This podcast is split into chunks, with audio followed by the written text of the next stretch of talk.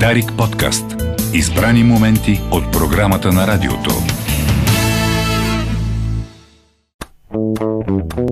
Нотна стойност. Краягълните камъни в музиката.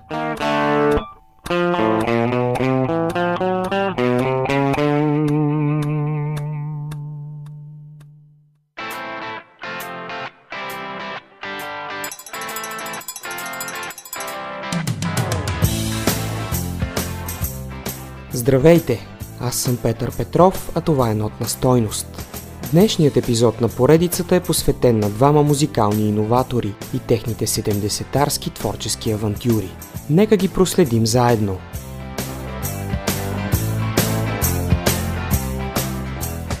По-голямата част от 70-те години на 20 век се оказва неблагополучна за Иги Поп. Въпреки неповторимия си стил и трите албума, част от които записани под продуцентството на авторитети като Джон Кейл и Дейвид Боуи, неговата група The Stooges не успява да се хареса на особено много фенове. В резултат не само от това, през 1974 тя спира да съществува.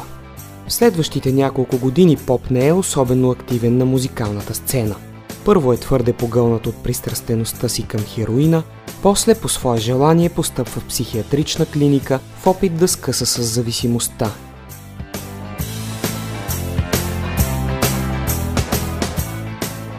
Един от малцината, които остават близо до Иги през този период, е Дейвид Боуи. Още през 1972 звездата опитва да даде тласък на кариерата на поп, издействайки договор на Stooges с Columbia Records. Боуи е сред най-редовните посетители на последния по време на престоя му в психодиспансера, а след изписването му го кани да участва в турнето в подкрепа на албума Station to Station.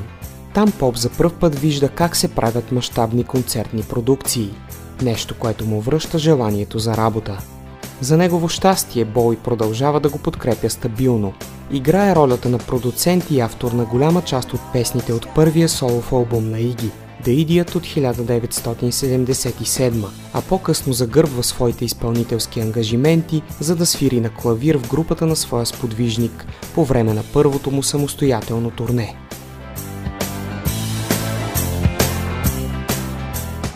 Дейдият е посрещнат с възторг и кара мнозина да приема текст лидера на Stooges като сериозен артист. Междувременно, само два месеца след излизането на дебюта, са започнати записите на втория солов албум на Иги. Този път обаче той иска да работи по друг начин. В Даидият превез взема минималистичното електронно звучене, привнесено от Дейвид Боуи. Иги Поп осъзнава, че неговият колега осъществява идеите си с размах, затова единственият начин новият му материал да е по-близък до оригиналния му стил е да се захване по-здраво за работа. Така мистер Поп прекарва дълги часове в студиото, преди, по време и след като Боуи е бил там, обсъжда идеи и ги променя по свой вкус. Резултатът, представен пред света на 9 септември 1977, е наречен Lust for Life.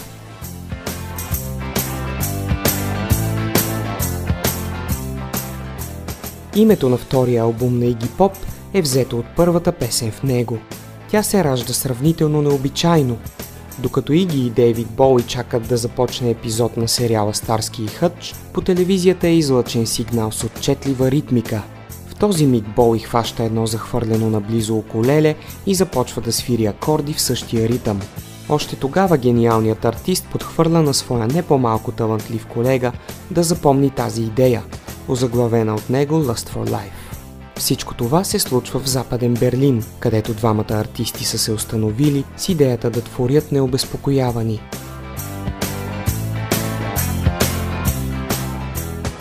Впоследствие, с включването и на музикантите около Иги Поп, песента придобива по-стегнато звучене. Най-голям принос за това имат братята Хънт и Тони Сейлс със своите партии на барабани и бас. По-късно познавачи отбелязват, че в ритмическо отношение Lust for Life копира похвати, използвани в творчеството на R&B изпълнители, като да си Supremes, например.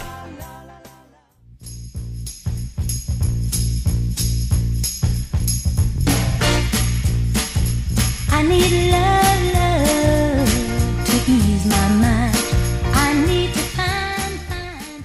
но парчето на Игgy Pop носи доста по-различни послания и представлява съвсем друга музикална стилистика.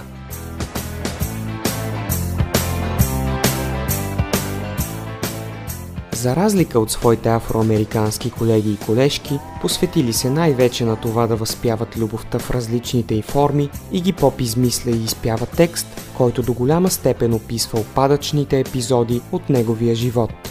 В случая той черпи вдъхновение и от романите на Уилям Бъроуз, по-конкретно от Софт Машина и Билетът, който експлодира. Оттам и ги заимства героя Джони Йен, споменат в първата строфа от Lust for Life, както и няколко фрази, написани от романиста Битник.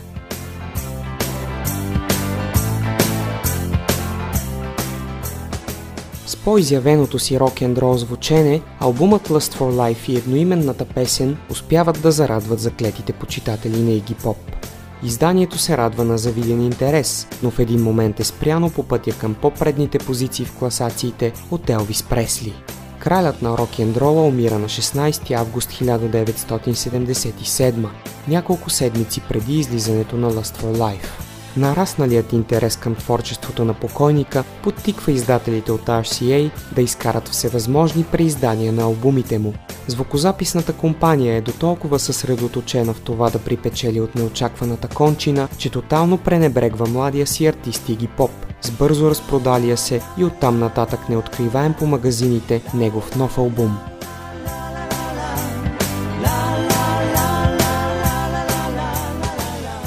Все пак Иги Поп е благодарен за шанса даден му от Дейвид Боуи. В следващите години, в свои интервюта, той споделя, че ако не е бил получил подкрепа от своя колега, вероятно е щял да продължи живота си мизерно и далеч от сцената.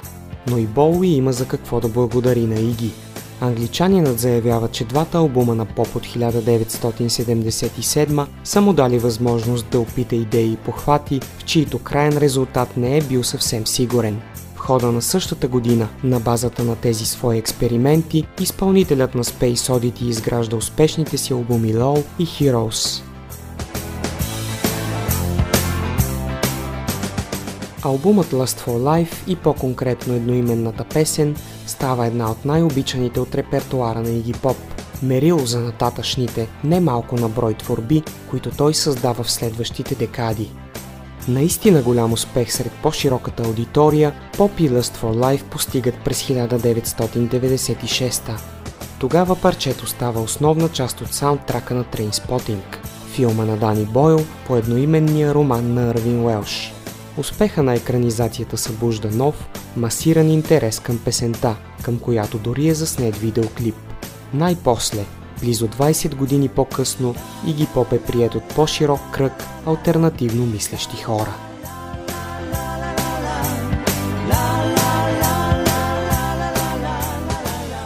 Така завършва този епизод на Нотна стойност. Както винаги, вашите предложения за нови теми на поредицата очаквам на имейл адрес notnastойност.abv.bg и на страницата във Facebook. А сега е време да чуем Иги Поп и Lust for Life.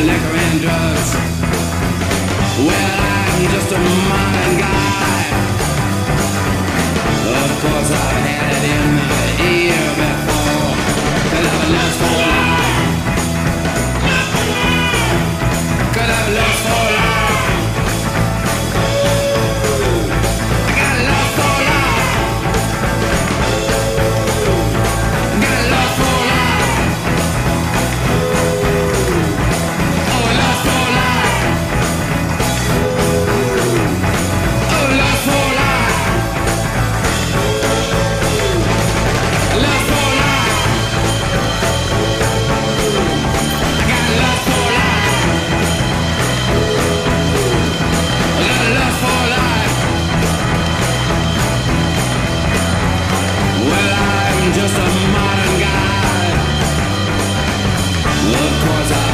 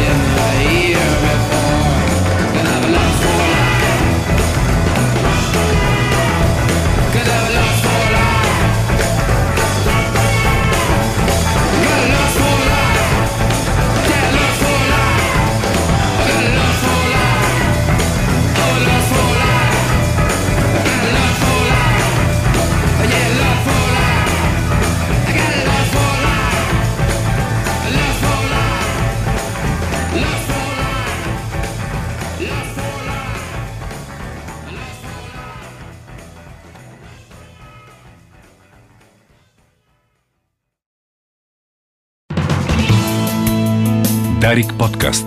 Избрани моменти от програмата на радиото.